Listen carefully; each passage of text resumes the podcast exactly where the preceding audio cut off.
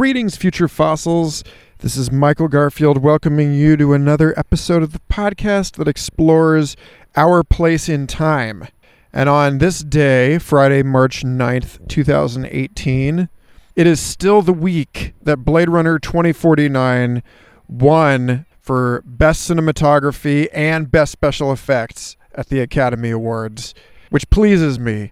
Two awards it deeply deserved. Cinematographer Roger Deakins finally getting the award that he's had stolen time and time again. But more than this being about the victory of underdogs in cinema, I'm excited every time a really intelligent science fiction thought piece like 2049 gets its moment in the sun. Say what you will about the film's various contestable shortcomings, it was a dream come true to see a sequel to the extraordinarily intelligent Blade Runner carried out with such thoughtfulness and care, and actually expand on the nuanced moral and spiritual issues put forward by the first film. So I did what I had to do, and I recorded a series of conversations with film scholars and critics, philosophers and writers, talking about the themes of 2049, how they fit into the full canon of our science fiction inheritance, how it references the myths and spirituality of antiquity, tapping into those deep archetypal forces, and playing at some of the deepest questions humankind has ever asked. I'm excited in this first installment of the Blade Runner interview triptych to welcome Temple University Professor Barry Vacker to the show to talk about his criticism of the admittedly dreary future offered us by Blade Runner 2049 and the thesis of his book Spectre of the Monolith about the role of science fiction in culture at large. But before we begin, I'd like to take a moment to thank all 100 of you that are now supporting this show on Patreon, including the 4 new supporters, Justin Wells, Ben Harper, Jason Albert Hall, and Lance Eddy. Not only do you 4 have access to the other 2 Blade Runner interviews and the rest of Charles Shaw's fascinating 4-hour conversation before I release those into the wild, but you are also the recipients of oodles of exclusive and early access music and lectures and even a coloring book that I'll be putting out to Patreon subscribers in the very near future. Also, big thanks to everyone who's been rating and reviewing this show, either on Apple Podcasts or wherever you enjoy leaving your scathing roasts and hagiographic brown-nosing. There is no such thing as bad press when it comes to convincing the podcast delivery algorithms that some new friend in the making should listen to this show and have their minds opened to the conversation therein. So on behalf of everyone who would otherwise have not discovered Future Fossils Podcast, I thank you. And that is it for now. Stay tuned for an extra episode this week with mythologist and film scholar John David Ebert as we go deep into the mythological underpinnings of Blade Runner 2049. But for now, enjoy this delightful conversation about how much better of a job we could be doing than we are with turning our imagination and collective human creativity toward that so-called final frontier, and how we may still have a chance at saving the soul of our species before we ruin space with more of the same old shit.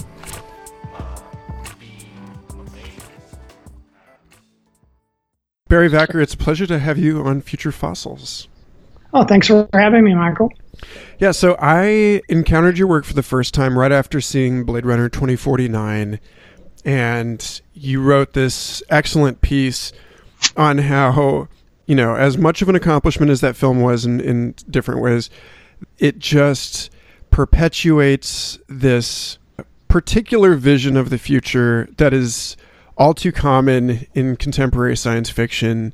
And it's a, you know, an especially sort of bleak view in which we do not make the psycho-spiritual transformations required of us in order to move, like, you know, beyond ourselves. And I found it really compelling, and, you know, I started looking into your stuff, and would love to hear you kind of state the case of your work in your own way, and like, and kind of how you came to that line of thinking, I guess.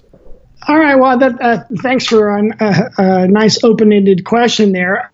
The essay that you mentioned for your listeners is called "Thus Spoke Blade Runner," and it's in the it's at the site Medium. And anyway, and even that title references what I think the key question of 20th century science fiction, especially post-World War II, and it's a question that was raised by the philosopher Nietzsche, and that is simply this: if humans have evolved from apes, and now obviously we have, but if we have evolved from apes, and Darwin is true, then what will evolve from humans? What will be the next sort of evolutionary leap? And in Nietzsche's view, that was the Ubermensch, or the Overman, or the Superman. And he was posing it really as a philosophical question. What would we evolve into with the death of God, wrought by Darwin, industrial society, mechanization, and all the things of the early modern technologies of the late 19th century when Nietzsche was writing. And I think that question has never really been addressed fully. What would come next? And 2001: A Space Odyssey dealt with that question explicitly. That is the narrative of that film, as we go from apes to astronauts, to astral sort of next level spacefaring civilization. And Blade Runner is trapped in the sort of same vision of the future in which humans are congregating in these sort of regimented megacities that are sprawling. Nature is pushed far, far away, and when we do see any visions of nature, it's either a simulacrum, like we saw in Blade Runner 2049, in which there's the person inside the little virtual nature dome there that the replicant goes to visit, or it's completely despoiled, like we saw in 2049, and it looks like they've got walls built around Los Angeles to keep out the rising sea levels. So I think for all the visual masterpiece and the visual power of Blade Runner 2049, it lacks the philosophical leap, and thus it's sort of stuck in the same kind of philosophical conundrum that you alluded to, that we can imagine better copies of people, but we can't imagine better people. So and that's the artificial intelligence and cloning and everything, is that somehow we can make better and better copies, better and better simulacra of people, but the original, well, we can't do that. We'll just have the same old thing going on. And I think that's the question that was poetically hinted at in 2001 that I don't think any subsequent film has really tried to deal with. Yeah, you know, it's interesting because I feel that 2049 is one of those films that's, in a weird way, it's right there on the lip of it. You know, it's like in the moment before the revelation, in a sense, that it has this sense. I mean, it's critiquing, I think, the very thing that you're critiquing, but it fails to offer anything like the Star Child, you know, any vision of transcendence. You know, it doesn't really provide that transformed body that, you know, the New Jerusalem or whatever, in the way that, like, you begin to see, I guess, in the Matrix films, sort of alluded to, at least, you know, that there are great human capacities, and the made and the born can be reconciled in some sort of non-dual way. I think that's also a part of this. So, I mean, actually, that's a good question for you, I think. How do you see the role of the machine or the mechanical in this vision of, like, a transcendent humanity? Well, that's a really great question. And I think that, you know, again, going back to Nietzsche, we have Mary Shelley writing Frankenstein at the same time, and the Frankenstein creation has been the prototype for the Terminator and probably Rory and the original Blade Runner. That idea of this sort of the merger of the machine and the human, or the merger of the technology and the human, to create some kind of super being that ultimately becomes a terror. I think that's sort of the warning that Mary Shelley provided there in the original Frankenstein. And there's a similar that narrative as it plots over the 20th century. 2001 is the major deviation from that. But I think that so many of the better humans, or the more powerful humans that science fiction has presented, at least in the film world, where I'm more familiar than I am with all the literature, and that is that it would have to be a human augmented by some super powerful technologies, and that it would be a technological solution to a philosophical problem or a philosophical challenge. And I think that there's a couple of different ways to take Nietzsche's challenge: what will evolve from humans if we have evolved from apes, or since we've evolved from apes? And so you have one is the Frankenstein kind of scenario, that it would be some sort of technological terror or some technological horrific thing. But I think there's the other idea that it would be an intellectual leap. And 2001: A Space Odyssey points in that direction, that there will be some kind of intellectual leap that would happen on the journey through the cosmos, but it's very vague and it's presented very artistically in how, you know, the astronaut Dave goes through the Stargate and he's going through some kind of psychological transformation there, but it's also, there are scenes of him kind of being horrified and in awe, and also at the same time being in awe of the beauty that he's projecting through the Stargate. Anyway, so I think there's two ways to imagine this better human, and one of them is the standard augmented reality human, or the technological one, but we haven't figured out the sort of the more intellectually enlightened one, that, in other words, in which we can transcend our current moment in time and project out a better individual human and a better species as a whole. And that is, which I find it interesting that science fiction has so inadequately dealt with this, since it's been, I believe, it's been 60 years since we figured out that all the heavy metals on Earth were prototyped in stars, you know, a billion years ago or even more. And so every human on this planet is made out of the most common elements of the cosmos, the most common elements that the stars are made out of. So we know we're part of this vast universe. And as Neil deGrasse Tyson says, the universe is in us, and we're of the universe, and the universe is of us. And I think science fiction is just literally, well, the term you used before we started the podcast, the poverty of imagination. I agree with that completely, but I don't think we've imagined the intellectual leap that it would take to have a more enlightened species, not a merely more technologically augmented species. Mm. Yeah, because, okay, so there are, in that sense, there are two films that come up for me when I think of Hollywood's popular visioning of the transcendent human, and both of them are terrible. So one of them is Lawnmower Man, and then the other one is John Hurt's, his sort of fictional rendition of John C. Lilly, the sense deprivation tank, or like flotation tank scientist John Lilly, who worked with dolphins and, you know, ketamine and all this weird shit in Altered States. You know, and in both of those films, yes, exactly. Both of those films, you have this mad scientist trope. You know, one who operates on himself, one who operates on someone else.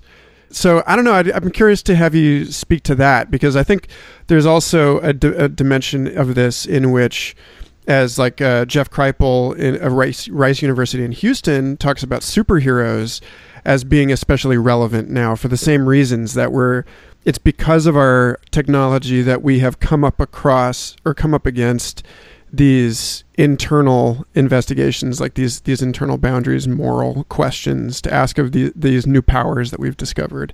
I think that's a big part of this. I don't know. Yeah, I'm actually glad you brought up Altered States, because that is, I think, is an underrated science fiction film, actually. It's not a masterpiece, but I think it's underrated. And I was in Austin in the mid-'80s and early 90s doing my graduate studies at the University of Texas there, and I remember this sensory deprivation tank location where you could go into the sensory deprivation tank for like 15 minutes or more, or whatever you wanted to do. But anyway, back to your question. What was your question again? I started thinking about that sensory deprivation tank. I feel like there's like a whole constellation of stuff around those two films and like other films like those that explore the mad scientist. And I think that there's a way that cinema has figured the mad scientist. Oh, you know, another one would be Watchmen, you know, Dr. Manhattan, you know, Alan Moore's very deliberate playing of that archetype. I think there's something there in the transcendent vision, that Nietzschean Ubermensch type thing that The Watchmen especially turns on. I'd be curious to hear if you know how you feel that if that satisfies this kind of thing that you feel that other science fiction films are falling short on. Well, I've actually got another essay in Medium called "Ancient Aliens, Superheroes, and the Decline in Religious Belief," and I do think the superhero has emerged, and you can track the number of superhero films and the increase in them at the same and almost on a very similar plot line to the decline in religious belief, or at least traditional religious belief. And I think superheroes are filling, they're kind of like our secular gods. They have these magical powers that might have been attributed to deities or gods in the past. And I think that Ancient Aliens TV show, which tries to, in fact, has hijacked the 2001 Space Odyssey narrative and tried to give this sort of connection of humans on Earth to the stars, but it's doing it with all this bogus archaeological evidence. And so I think the superheroes and the ancient aliens are filling this void. In fact, I was stunned to see a survey that says over 30% of Americans believe that we've been visited by ancient aliens. And the number seems to be going. That was a Chapman University survey, in case one of your listeners wants to look it up. But the thing about the Nietzschean Ubermensch is that the idea of the Ubermensch, the Overman, the Superman, that later informed the superhero narrative that emerged in America. But there was a step in between that's often lost in some of that discussion. Now, I'm sure many of your readers are very knowledgeable, and they may know this, but others might not.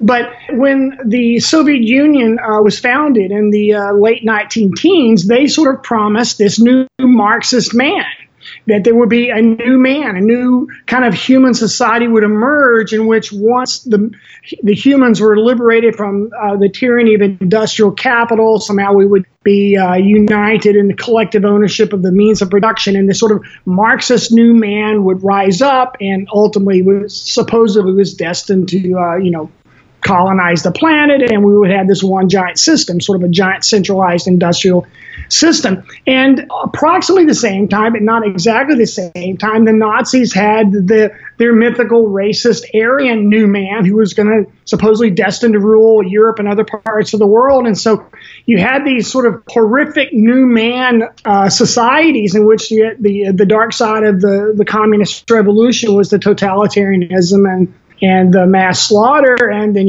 we all know what happened with Nazi Germany and the horrors of the genocide and Holocaust. And so America tempered its thing down, and so when we were trying to counter the propaganda of the Soviets and the Nazis, we had the democratic man.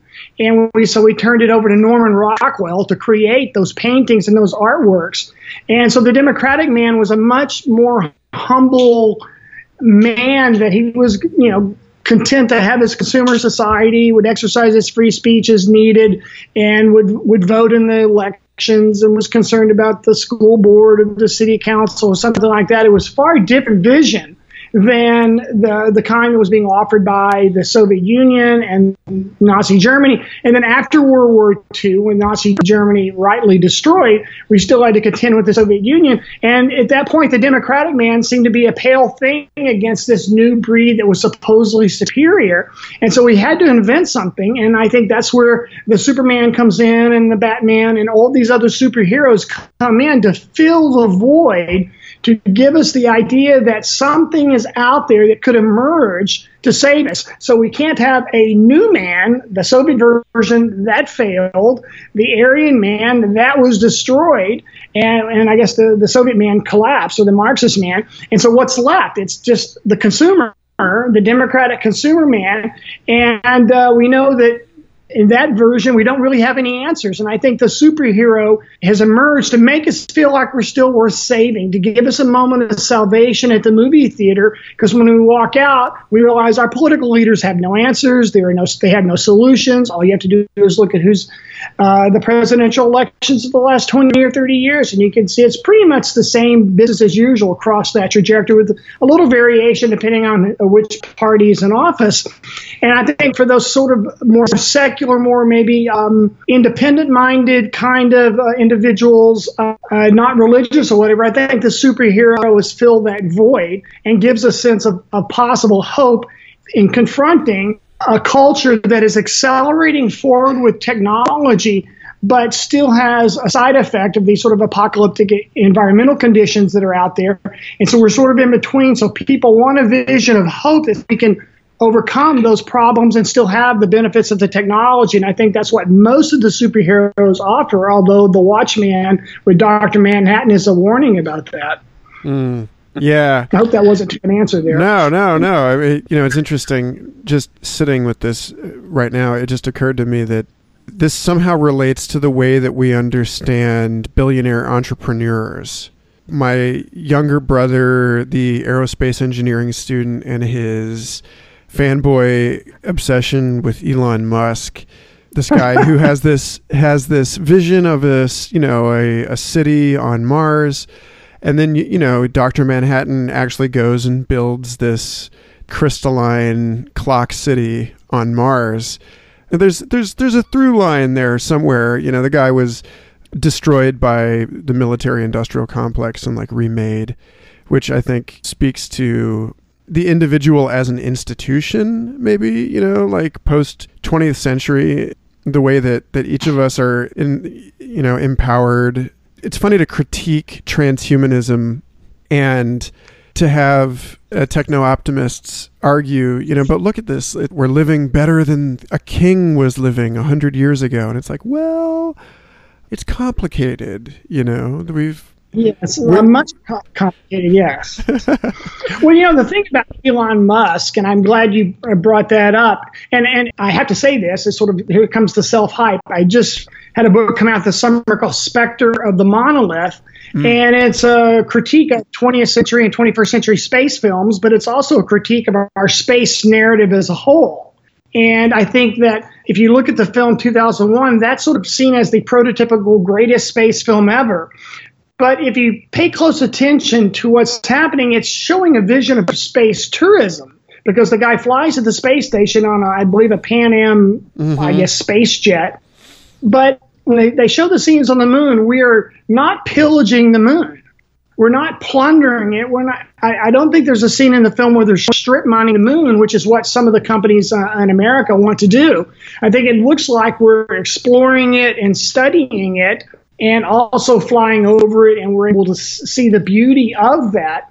And there's so many fanboys of Musk who think, and fanboys of space in general, who think that we should go to the moon and strip mine it and plunder it and bring helium-3 or helium-1 or whatever it is back to Earth to consume as an energy source. I think it is completely ludicrous to be thinking that we should strip mine the moon. And you can just see the craters will be like landfills. That's what we would do. They would just fill it up with used cell phones and trash and everything else. And the idea that we should terraform Mars and Earth's own image, how more narcissistic can you get? And so I think humans have this sort of deep-seated, at least the fanboys and the space visions reflect a deep-seated cosmic narcissism that says, well, there's the moon sitting there. Since no one's there, I will go plunder it. And the same with Mars. We'll go terraform it, right? In my book, I present a very different vision for how we could explore space scientifically and also visit it and appreciate its beauty. I sort of outline sort of coexisting narrative for going into space that acknowledges the role of philosophy and to find a new meaning for our species in this vast universe in which we're utterly not central and utterly insignificant, yet we're still very brainy and very smart and amazingly creative. And so I argue that it's time to give up these tired narratives of deities and industrial exploitation and move toward a scientific and artistic appreciation of these planets. And I don't see that anywhere on the horizon out there. It's just pretty much, let's go plunder, let's put all the weapons up in space. And very, very few people are questioning anything or challenging any of these sort of tribal narratives, which said that humans should go up as various tribes. And if you know what happens when we get to the moon and we start arguing over resources, there'll be a war, because it's been happening throughout human history. Mm.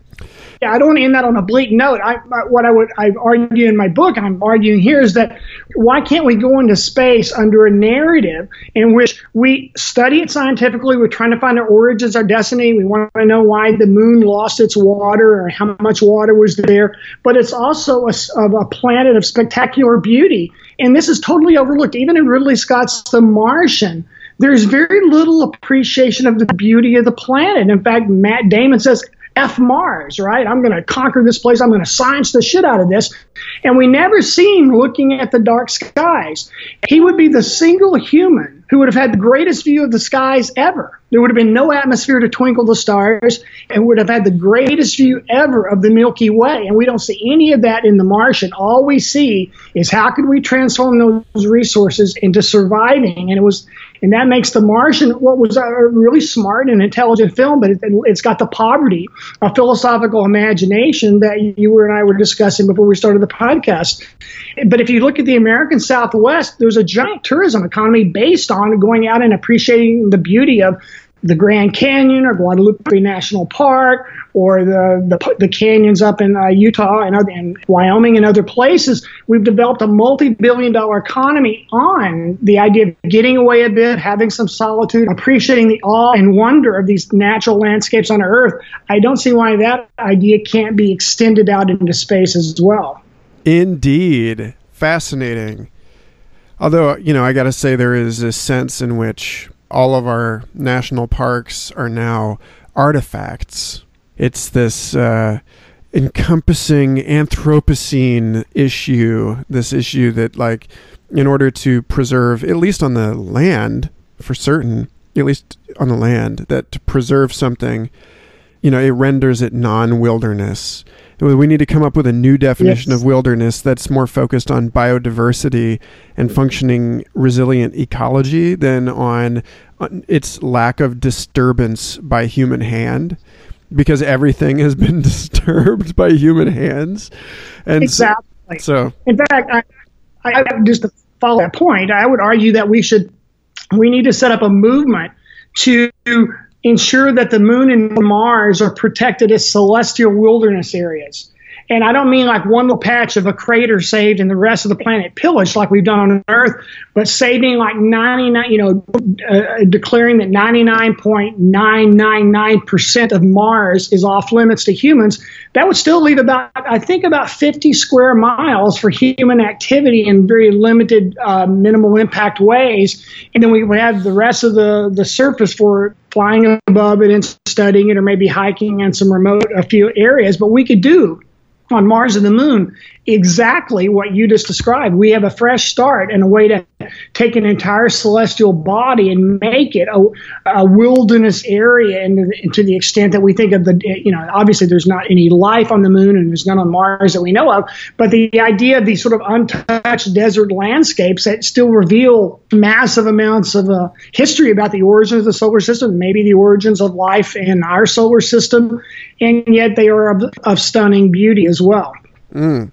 Seems like you come, and not that I identify particularly with either side of it, I'll just say that right away, but it seems like you come up in stark contrast to the complementary philosophy, let's call it that life ought to be spread throughout the cosmos, that we have a kind of a responsibility. It's a extropian project ultimately, I think.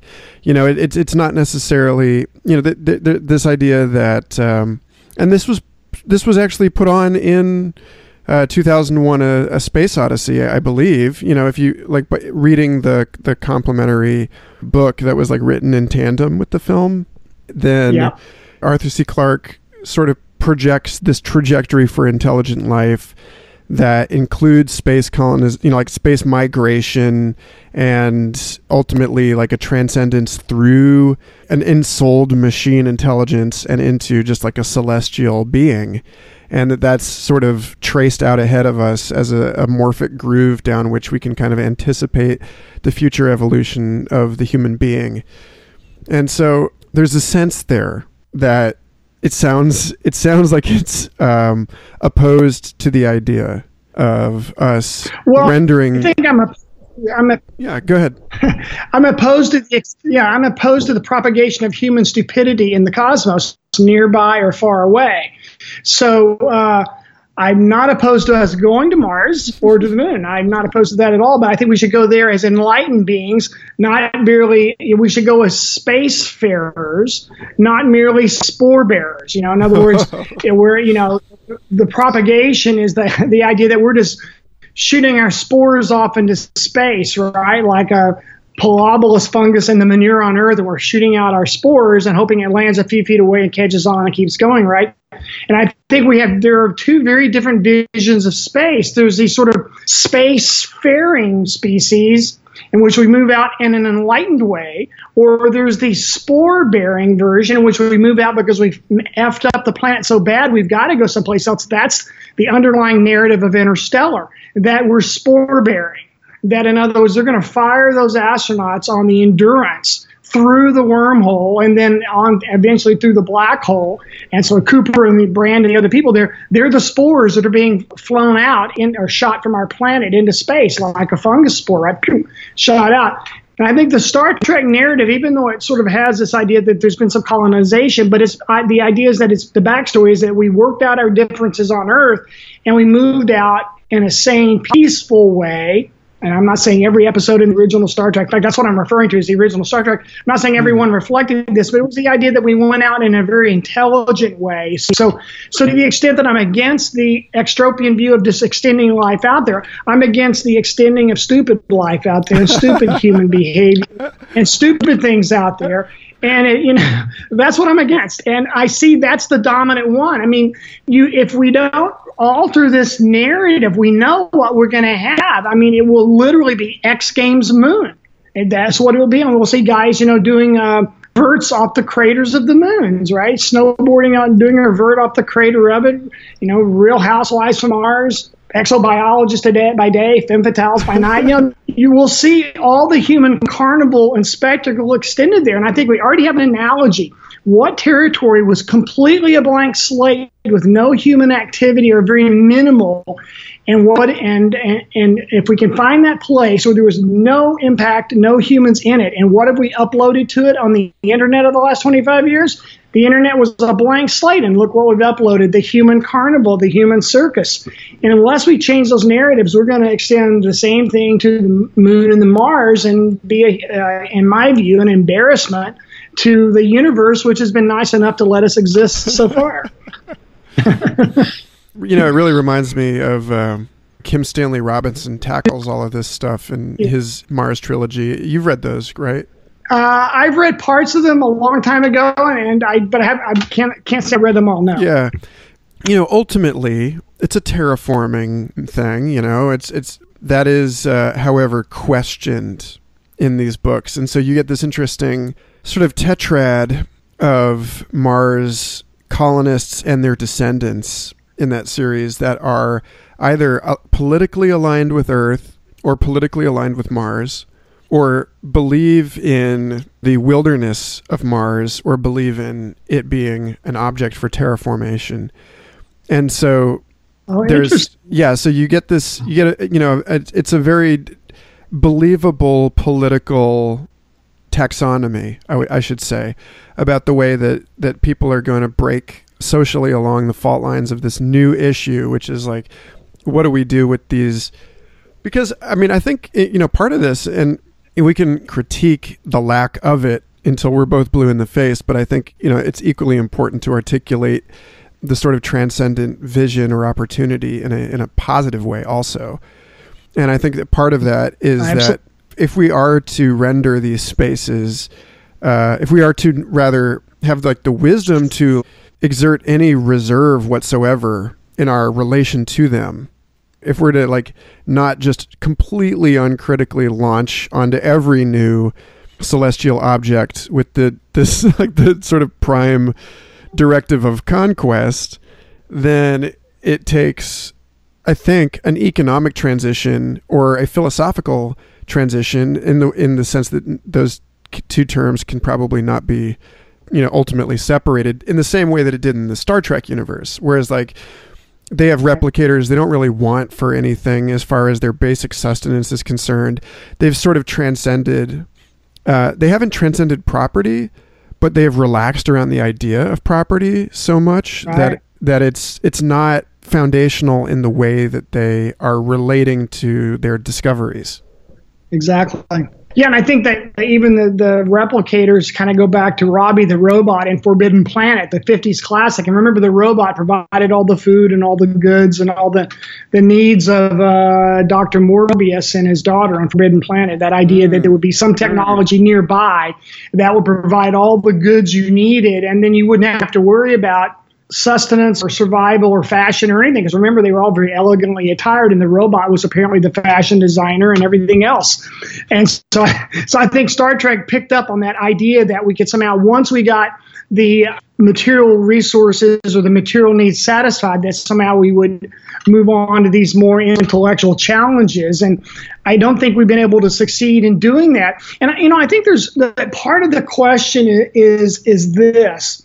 And I write about this in Spectre of the Monolith, and that is that when the first astronauts went to the moon, it wasn't Neil Armstrong and Buzz Aldrin and Michael Cooper. It was the Apollo 8 astronauts, Jim Lovell, William Anders, and Frank Borman. And when they got to the moon and they were orbiting it, and they took the famous Earthrise photo, which actually isn't, the one word that's very famous is the Earth is rising above the moon, but that's not the perspective they saw. When they came around the moon, they actually saw Earth to the side of it, and but NASA and the media agreed just to flip it so Earth would be on top of it because it looks more secure. It looks less vertiginous, and Earth floating with the moon to the right of us.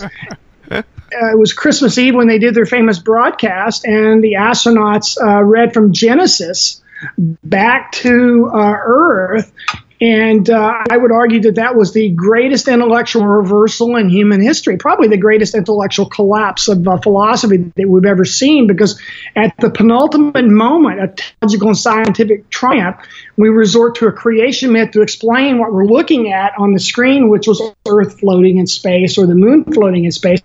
And I think that gets to the point that I want to make, is that we have yet to develop a narrative that provides a sense of meaning and hope in a vast universe now numbering 2 trillion galaxies, in a vast universe in which we're utterly physically insignificant, yet at the same time we've evolved from the materials of the universe, and we've proven to be very brainy and very creative. And I think our greatest intellectual achievement is to discover the universe that we now have discovered. 2 trillion galaxies stretching across somewhere between 60 to 100 billion light years, sextillions of stars. That's like, I think the NASA says there's 3 sextillion stars estimated. That's 3 followed by, 24 or 27 zeros, something like that. And so we don't have that narrative in that. So I spent a lot of time out near Marfa, Texas, in West Texas, where they have all these great modern art and stuff, but there's an observatory nearby, McDonald Observatory, run by the University of Texas, and you can go there a few nights a week and do their star parties and look through some very powerful telescopes and see these incredible phenomena. Actually, you can see the Andromeda Galaxy very clearly in your telescope, looking outside the Milky Way, beyond the Milky Way, Whirlpool Galaxy, etc. And it's awe-inspiring. And to know these things, it gives you this sense of curiosity, wonder, and awe. At the same time, you feel the insignificance, like, wow, I'm a small speck in this giant, vast cosmos. And that's not an experience that is unfamiliar. I think even Aristotle and Plato alluded to this a little bit, and certainly Kant and Edwin Burke writing about the sublime. The idea that we have this, it's sort of like this moment where our reason and our perceptions are in conflict. In other words, we're standing beneath the Milky Way in a very dark sky area, and the vast tapestry of stars above us they're just coming down, and just the light is flooding upon us. And so our senses are overwhelmed. Our perceptual means are overwhelmed, yet our reason can still understand this and order it. Like, wow, I'm looking at the Milky Way. So we have this tension between our perceptions and our reason. And for many people, that might generate, the simultaneous fear of awe tinged with terror. Like, oh my gosh, this is awe-inspiring. Oh my gosh, I'm totally insignificant. And I think there's a way to reconcile that doesn't have to give a sense of futility, and it doesn't require a turn toward deities or creators or anything like that. And I think that the moment of transcendence that you're talking about is what the astronaut Edgar Mitchell called the explosion of awareness. He said, when you look down at Earth from the moon, you see it there. He said, you have an explosion of awareness. And that's the quote of his, explosion of awareness, that you are part of a much larger system of energy and matter and time and space. And once you get your reason around that, you can't look at Earth the same anymore. And I think, and I argue in my book, again, not trying to hide my book, but I have an analysis of this concept of the sublime and how that moment of transcendence in the sublime, it's like the infinite and is united and connected up with the infinitesimal, me, or you, or whoever. We're small and infinitesimal, connected up to the infinite, and there's a moment that we can have that transcendent moment, and we think as a species. You don't think as an individual. You don't think as in a tribe. Once you're beneath the stars, you can't really think of America versus Russia or all the tribalism on our planet. And I think what we need to do is develop that explosion of awareness into a worked out philosophy that can then guide our species into a more enlightened understanding of our place on the planet and give us a way to behave based on that explosion of awareness, sort of a new way to think about how to organize our societies and determine our values. And I actually have written about that in my book. And there's also, if you don't want to buy the book, in Amazon or Kindle or iBook or whatever, there's an essay that explains this at Medium, and it's called Explosion of Awareness. Anyway, so I'm totally down with what you're saying, Michael, about this need to have a transcendent experience in the universe. And I think we can do that in a non-mystical, non-religious way, and doing it in a way that merges aesthetics and science and philosophy into one sort of transcendent experience. And when you get that, you naturally become more ecological, but you don't become anti-technology. You can see them merging together in some way. Yeah. And just so people know, that's at Barry Vacker at Medium. So there's a lot of cool essays up there. And thank you. Yeah, and you can clap because it's a medium that Medium's implemented that function now. That's let them. It's kind of nice. It's you can like something more than once. Talk about a poverty of imagination. Like, it didn't even occur to me in my my internet mind shackles that you could clap on something multiple times. Anyway. A good source. So I guess in response to all you just said, the issue of space tourism comes up for me, because I'm not talking about a theme park. Well, because here's the thing: is like you can't really separate the management of an area from the boundary maintenance issue, and so it just gets into this thing of, by rendering something, by calling something wilderness, we thereby create an opportunity. And also, if you're talking about, this explosion of awareness that's precipitated for Edgar Mitchell by seeing the Earth from space, then there seem to be very few opportunities for people to have that kind of visceral experience outside of, virtual reality, which I would argue is an unprecedented and super cool way to get people into orbit, The editor, by the way, just so I'll add on to that, the editor for my book, her and her boyfriend just got some new advanced virtual reality system, and she just texted me tonight about having this incredible view of Earth from the International Space Station.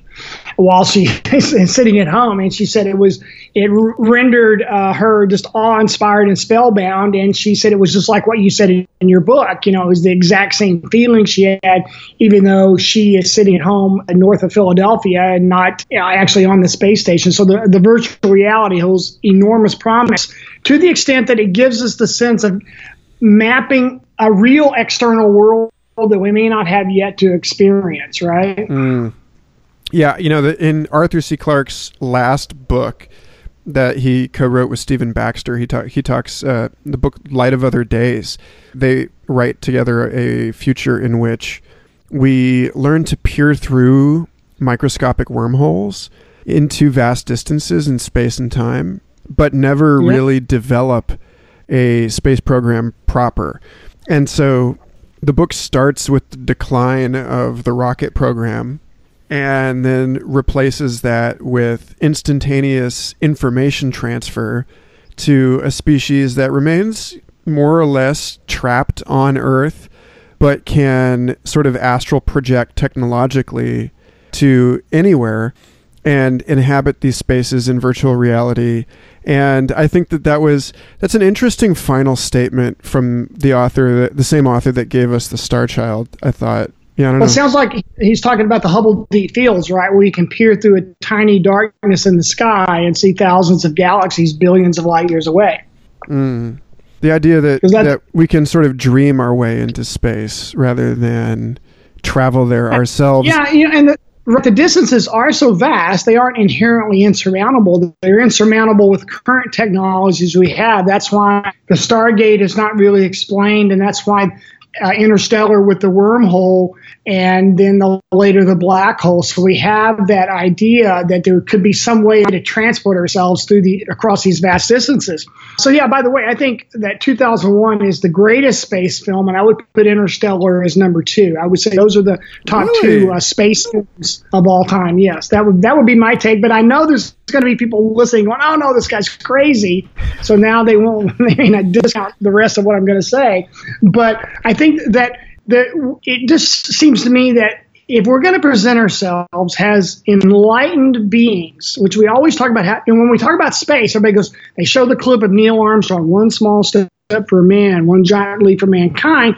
But later voyages, the later astronauts are up there hitting golf balls, whacking them around, driving dune buggies, and singing, dancing on the moon or whatever. And because we'd already run out of, we could think of anything to do other than replicating what we already do in our boredom here on the planet. And so all I'm suggesting is that we don't really need to extend off the tribal narcissism that dominates the daily activities on this planet. That's what I would be opposed to. I think we should go out, but we should do it intelligently as we do that. And that probably makes it sound like an elitist or something like that. I just think it doesn't speak well of our species if we extend our pollution and ecological destruction off the planet, we extend our warfare off the planet, we extend our tribal narcissism off the planet. There's some kind of hipster Vatican astronomer who thinks we should be thinking about baptizing extraterrestrials if we encounter them. I mean, it's literally ridiculous. Check it out. He's got a book called "Would You Baptize an Extraterrestrial?" Yeah, no, I'm aware of that guy.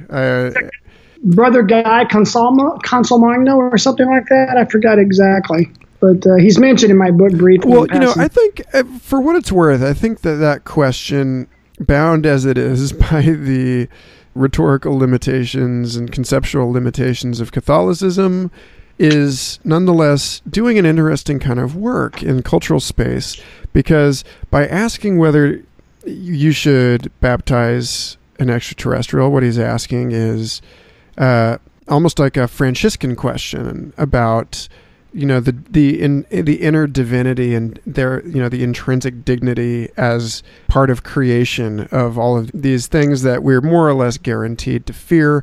And so in that sense, yeah, I find that statement sort of like ahead of District 9. All right, look, hold on. There's nothing dignified in being baptized. Let's get real. There's nothing dignified in being baptized. Come on. That's absurd. Well, I think, Michael, you said there was something intrinsically dignified about it. I don't see what that is. Well, what I'm saying is that to a Catholic priest, the question of whether or not you can baptize an extraterrestrial is a question of whether or not that being has a soul. which is an interesting question for them to be asking, you know, hypothetically. Go tell that to the Native Americans that were slaughtered in a genocide by the Catholic priest in California and all throughout the American Southwest. Give me a break. Well, definitely. I mean, definitely it's not, you know, I guess they were considered unbaptizable, and that's just the thing, right? That's exactly what would happen if we go out there again. He even asked that question, and he says that they think, you know, he even works out the implications. He poses the question, what would happen if they don't want to be baptized, and would we have to force it on them? And so what you would be talking about is a space war and a religious war in space, because we still have this narcissistic belief in a universe of 2 trillion galaxies that there's some dude out there looking out for us and has dropped off a cosmic behavioral plan to a few agrarian farmers 2,000 years ago. It's absurd. Yeah, I'm sure some of your readers might think that. I'm not a cosmic narcissist who thinks there's a secret plan out there waiting for me. I'm more of the existentialist without the angst, celebrating the fact that I happen to be fortunate enough to exist and this combination of chemicals to even think about this. And I'm grateful for all the knowledge that's been rendered by all the greatest artists and philosophers and scientists. But we have got at some point get out of this narcissistic delusion that we're central to any plan or any vision or anything. There's no evidence for any of that. And the idea that we should be contemplating who we're going to baptize in space is absurd. I would say all we have to do is look at what happened when we encountered species that needed to be baptized on this planet, and it was a genocide and a bloodbath. Well, certainly no non-consensual baptizing. That's a fine place to start. Ultimately, I'm a little more concerned with human beings not recognizing the agency of the other in whatever way we meet the other than I am with I agree with the anything else. Yeah, we should treat those beings with the respect that we would want to be treated ourselves, because they're going to be made of the same stuff we are by and large.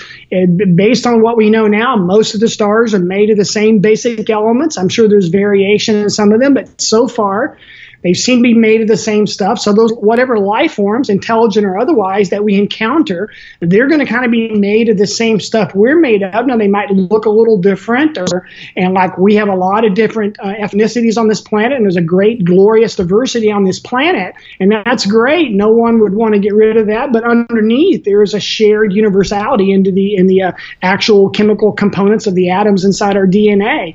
And I think even James Cameron's Avatar deals with this idea that I just mentioned, that so we go out to that planet and we start basically to extrapolate the unobtainium from the planet. We wage war and start wiping out the indigenous peoples. I think James Cameron's Avatar is giving the exact warning that I was just stating, that we need to be very careful as we go out and respectful of the life forms, whatever they might be, when we get out there, and to treat the universe with respect and not something to trample us under.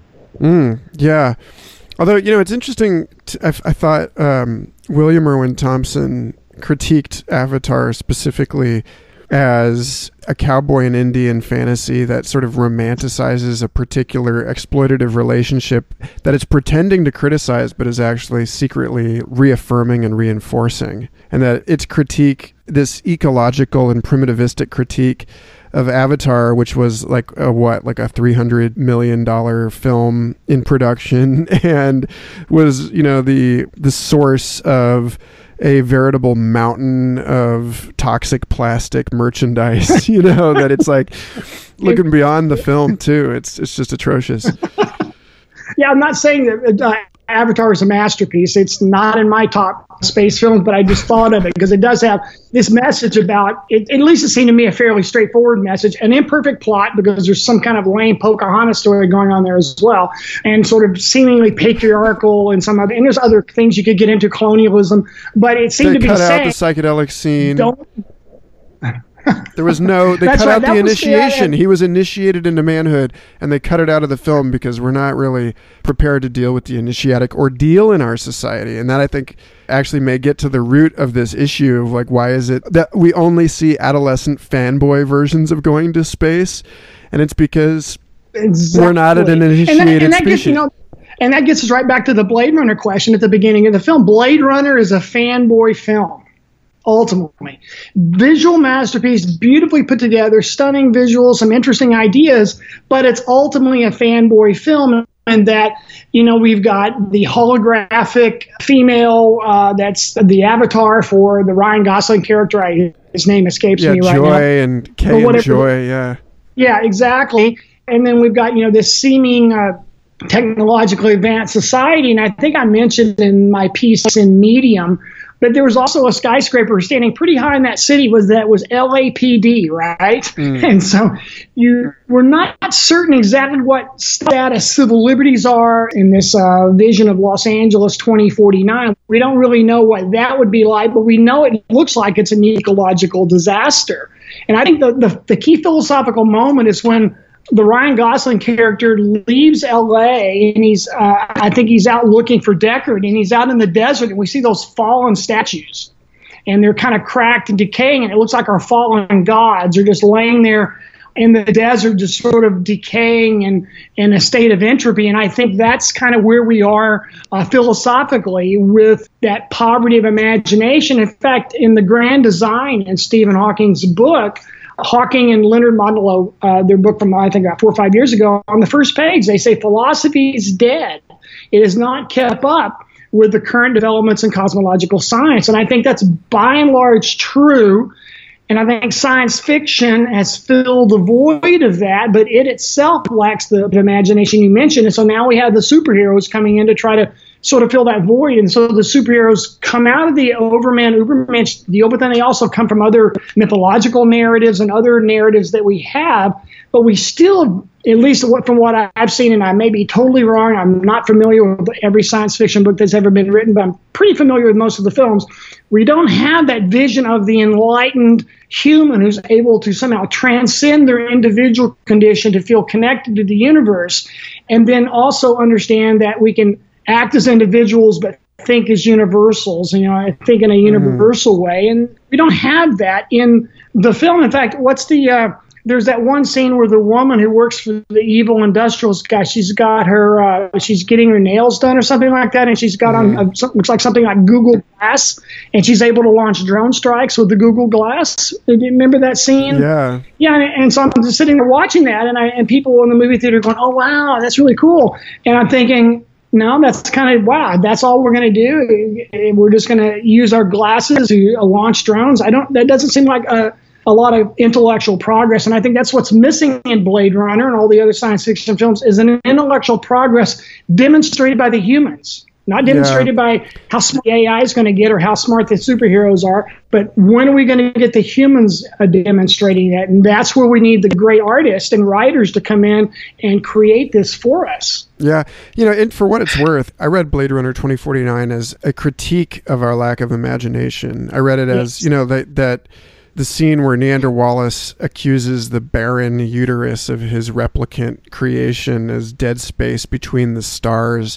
I think he's as much speaking critically of his own broken imagination, you know, and that there's this relationship that John David Ebert, film critic, made about the replicant being born from a pouch in the ceiling as sort of like Athena being born from the forehead of Zeus, that it's this mechanized masculinization of the reproductive process, and that this film is actually like an adolescent male feminist film. You know, it's about the male relationship to the feminine mysteries of reproduction and, you know, and our... I can see. You know, people talk about it failing the Bechdel test. You know, it doesn't have the two female characters having a conversation that's not about a male character.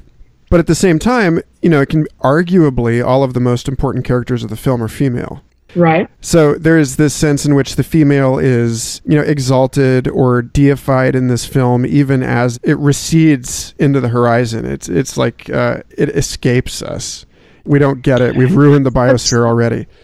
You know, so it's that's a very good insight. That's a good take. Yeah, I can see that. I don't know. I mean, I just saw it as, you know, a cautionary tale about the logical conclusion of the patriarchy. Like, this is where it gets to, you know, this is the absolute worst dystopia that we can possibly imagine, you know, is one. It's not just 1984. It's also 1984 and everything else is a radioactive wasteland. You're exactly right, and that's, you know, have you ever seen Jean-Luc Godard's Alphaville? No. oh, you've got to check that out, because Blade Runner, the Ridley Scott version, borrows heavily from Alphaville, and I'm pretty sure that 2049 does as well, but Alphaville is a very similar scenario. I think it's one of the great sci-fi films of all time, and I think it's the best one directed by Godard. I know he also did Weekend, but check out Alphaville. I mentioned it in the article in Medium, thus Blade Runner. I've got a poster of it, and I discuss it. But it is this sort of deal where the main guy is wandering this sort of vertiginous, super modern city, which was filmed. That part was filmed in this highly modernized part of ancient Paris. And they're building all these new sort of more sleek modernist buildings in the 50s and 60s. So Godard took them in there.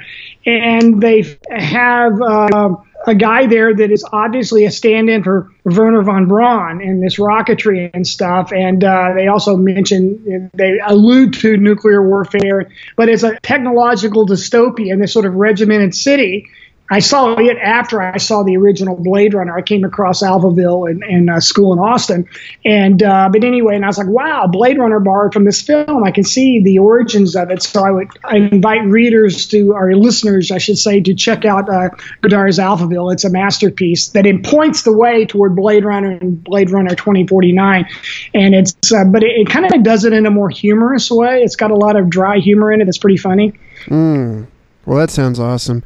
Hey, Barry, we're coming up on an hour, and I want to, out of respect for your time, I want to draw this. Well, I make my living standing in front of students of 250 in an auditorium for an hour and 20 minutes. So an hour is no big deal, especially since I got to share it with you. So that's a piece of cake. Awesome. Well, I'm glad. Yeah, it has breezed past. But before we wrap this up, part of the show that I love to do with people is to consider this a project that is a communication with posterity, that we're actually, that it's maybe conceited to think so. Certainly the time capsule is a conceit, but if we are to be sending a message into, 100 years from now or more, then, what are the things that you would have to say or the questions that you would have to ask for our unborn future listeners of this? A question for our unborn listeners. Let's see. That is a really, really good question. Well, I think one thing they should do is they should go to the Arizona desert and check out the saguaro cactus. That's probably the most noble-looking, most dignified life form on our planet, I think. It's very beautiful in its monolithic form. So maybe we could sort of think about that as one way in its dignity and solemnity to contemplate the desert out there. Because I often think that a good way to go would be to just be buried under a cactus and become part of a giant cactus standing in the desert. So I don't know if that's a thought for them, but I think that there's something to be said for sort of facing the universe as it is, as best we can, acknowledging our limitations and our humility, but also acknowledging our aspirations to be more enlightened and more I don't want to say in tune, I don't want to say connected to, because those are almost cliche, but more aware of and sensitive to our origins and our destiny, whatever it might be. In fact, I think it's that we have yet to discover this universal meaning for the human species. So we have all the tribal meanings and family meanings and consumer meanings, and we get meaning from our work and all that, but we've yet to find an objective, external, universal meaning for our species. So I think in the quest for that meaning, we'll find our destiny. And I think that's where we're at. In the quest for our meaning in the massive universe, we'll find our destiny. Ha ha. I like it. Wow. Awesome. Barry Vacker, it's been such a pleasure to have you on the show. Thank you very much. Thank you. I enjoyed it very much, Michael. And everybody, that's medium.com/@BarryVacker. Do you have anywhere else you want to send people? Well, obviously, my books and things are in Amazon or in iBooks as well. I would have to, I would be remiss if I didn't say one thing. I'm also an associate professor at Temple University in Philadelphia in the Department of Media Studies and Production. So they would be upset if I didn't at least say that. So that's where I make my living, and I have the chance to engage in all this kind of writing and thinking and having these beautiful conversations. So I've kind of turned Medium into my long form blog, and it's been been reasonably successful there. So the Medium or my stuff in Amazon, that would be about it. And oh yeah, I've got a really trippy film on YouTube. It's called Space Times Square. Space Times Square, filmed entirely inside Times Square. It won a couple of awards back in the day. It's only 20 minutes. Pop something and turn it on and watch it. With the room, it's really trippy. Yeah, make sure the room is dark. You've got a big screen TV.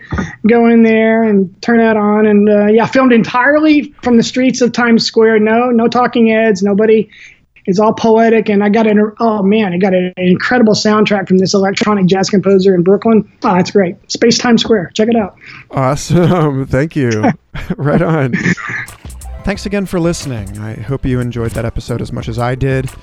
Future Fossils is part of the MindPod network, along with Third Eye Drops, The Astral Hustle, Synchronicity Podcast, and an oodle of other fascinating programs. I encourage you to go to mindpodnetwork.com and subscribe to them all. And stay tuned, because we have some awesome episodes coming up on Future Fossils, including philosopher Tim Freke, cyborg musician Onyx Ashanti, science fiction journalist George Dvorsky, Douglas Rushkoff, floral sculptor Anthony Ward, and a bunch of other great ones. So stick around and have a most excellent eon.